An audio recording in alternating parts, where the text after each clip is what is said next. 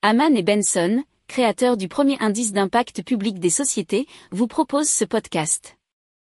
Hamant et Benson, a vision for your future. Le journal des stratèges. Boris Kalt.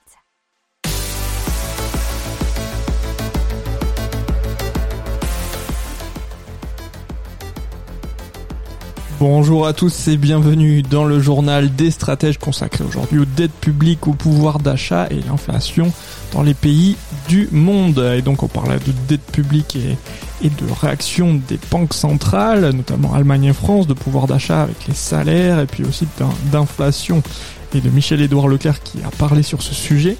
Et de l'inflation dans le monde, ensuite avec le Royaume-Uni, le Brésil, la Pologne, Bulgarie, Suède ou Kosovo, où les prix ont tendance à, à pas mal flamber, ainsi que notamment les prix de l'énergie. Vous écoutez le journal des stratèges numéro deux cents, et ça commence, eh bien, tout de suite. Hamant et Benson, a vision for your future. Le journal des stratèges. Allez, c'est le gouverneur de la Banque de France, François Villeroy de Gallo, qui nous a parlé euh, cette semaine d'une simple stabilisation de la dette publique euh, qui ne serait pas soutenable parce qu'il serait irresponsable de parier sur le maintien du niveau extrêmement favorable des taux d'intérêt aujourd'hui. Et si vous voyez sur ces dernières semaines, voire sur ces derniers mois, euh, les, les obligations à dix ans des pays de européen et puis particulièrement on va dire de la France sur ce sujet, ça remonte, hein, donc ça coûte plus cher d'emprunter. Alors euh, le débat public voit selon lui aujourd'hui se multiplier les propositions de dépenses nouvelles ou de baisse d'impôts supplémentaires. L'idée c'est de ramener en dix ans euh, la dette publique sous les seuils des cent pour cent, alors qu'en ce moment ça serait entre cent quinze et cent vingt on va dire. Alors pour cela, il faudrait limiter la croissance des dépenses publiques, notamment à, cinq, à zéro virgule cinq pour cent par an, alors que si vous voyez dans les années deux mille, on était à environ deux pour cent, un virgule un pour cent euh, entre deux mille onze et deux mille dix-neuf, et puis on avait explosé en deux mille vingt à cinq virgule cinq pour cent selon euh, le journal Fipeco, enfin le site plutôt Fipeco. Hamant et Benson. A vision for your future. Le journal des stratèges. Et donc le nouveau patron de la Banque centrale allemande, Joachim Nagel, qui a remplacé, euh, vous savez, euh, Weidmann, qui a démissionné avant la fin de son mandat, puisqu'il n'était plus vraiment d'accord avec cette politique européenne inflationniste.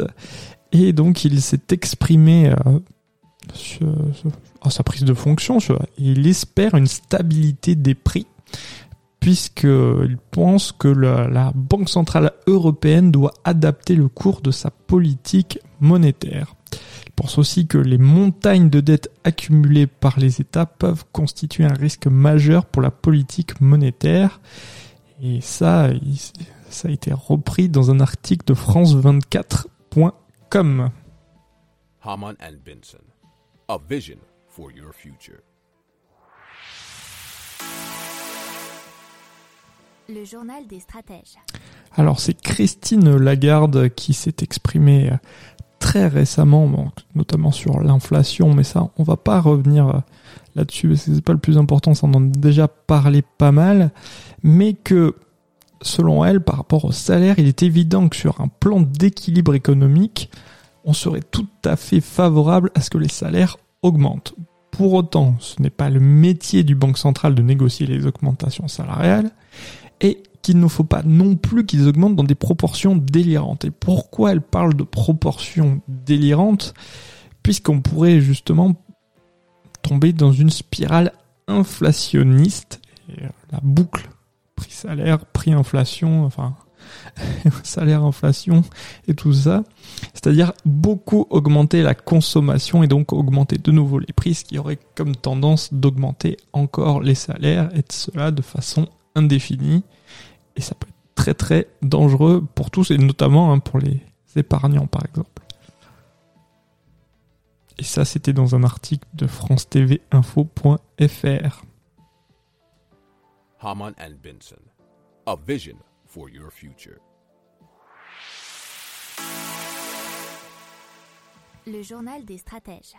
Alors, Michel-Edouard Leclerc, président du comité stratégique des centres commerciaux Leclerc, a été auditionné par la commission des affaires économiques du Sénat. Et donc, il s'exprimait notamment sur l'inflation et sur l'impact que ça avait sur son entreprise, mais aussi sur les consommateurs. Alors, leur facture d'électricité augmente de deux cents millions dans leur centre Leclerc, apparemment. Il parle aussi d'une inflation de quatre pour cent. Pour, alors là, pour le coup, pour les consommateurs qui ne pourront pas faire absorber aux dix-huit millions de consommateurs. Il dit, ils vont essayer d'être intelligents et de diluer cette inflation. C'est ce que dit public sénat point f r. Alors, euh, il parle aussi d'un truc un peu plus spécial puisque ils vont faire passer les inflations nécessaires. Mais, mais dit-il, on a les pétoches de ce qu'il va se passer. Et son souhait, ce n'est pas d'opposer aux consommateurs un mur de hausse. Soit il redoute, on va dire, les, euh, qu'est-ce que pourraient faire les consommateurs ? Est-ce qu'il pourrait y avoir une très g- grosse grogne euh, ou pire que ça ? Hamant et Benson, a vision for your future. Le journal des stratèges. Allez, on part au Royaume-Uni où l'inflation britannique a progressé de cinq virgule quatre pour cent sur les douze derniers mois et notamment avec une flambée des prix alimentaires, énergie, une augmentation des matériaux ainsi que des salaires qui ont donc augmenté les prix de vente. Alors ce niveau a été atteint, bah, ça a été le plus élevé depuis mars dix-neuf cent quatre-vingt-douze où c'était sept virgule un pour cent. Mais il est... Les économistes s'attendent tout de moins à ce que les prix continuent à grimper, selon notamment Yael Selfin de K P M G Royaume-Uni, avec, euh, il pense, six virgule cinq pour cent en avril, et Martin Beck de Ernst and Young Item Club, six pour cent à moyen terme. Et donc, pour éviter trop forte inflation, la Banque d'Angleterre, Bank of England, avait relevé son taux d'intérêt directeur en décembre à zéro virgule vingt-cinq pour cent. Hamant et Benson, a vision for your future. Le journal des stratèges. Allez, on part au Brésil, euh, puisque selon des données officielles dévoilées, l'inflation a atteint dix virgule zéro six pour cent au Brésil en deux mille vingt et un, selon le Figaro point f r. Alors ce tel niveau n'avait pas été atteint depuis deux mille quinze, mais il est surtout bien supérieur à la cible de la Banque centrale du Brésil, qui donc euh, devrait encourager, nous dit le Figaro, l'institution à poursuivre la normalisation de sa politique monétaire. Hamant et Benson, a vision for your future. Le journal des stratèges. Allez, on part en Pologne, où la pénurie d'énergie provoque une envolée des prix. Et effectivement, l'inflation est proche des neuf pour cent. Euh, il faut savoir que le prix du gaz a augmenté de cinquante-quatre pour cent et de l'électricité de vingt-quatre pour cent en Pologne, alors que le prix de certaines denrées alimentaires comme viande, beurre, sucre ou encore les œufs ont augmenté de dix à trente pour cent. Pour cela, eh bien, le gouvernement pris des mesures, notamment la réduction de la T V A sur le gaz à zéro pour cent, celle sur l'électricité à cinq pour cent, tout comme pour le chauffage. Alors, le Premier ministre s'est également exprimé sur le sujet en présentant ces nouvelles mesures et il a dit « Les politiciens faibles cherchent des excuses, les politiciens responsables cherchent des solutions ». Et donc, euh, ces solutions, c'est une sorte de bouclier de protection, un bouclier de... Euh, des prix, hein, d'augmentation des prix. Alors, euh, des experts hein, ont expliqué que malgré tout cela, il y a, ça, la situation risquerait de se, s'empirer, hein, en quelque sorte. Euh, notamment l'expert en énergie Vauchier-Jakobik, qui dit qu'il va y avoir une augmentation de la précarité énergétique en Pologne, qui est déjà à un niveau important. Et euh, selon euh, Magdalena Chodovnik, correspondante d'Euronews à Varsovie, le problème c'est que la pénurie d'énergie n'avait pas été prévue en, en amont, hein, et donc maintenant on doit faire face à ses conséquences. Alors, euh, on verra ce que ça donnerait s'ils devront prendre de nouvelles mesures hein, pour lutter contre euh, cette inflation énergétique. Hamant et Benson, a vision for your future. Le journal des stratèges.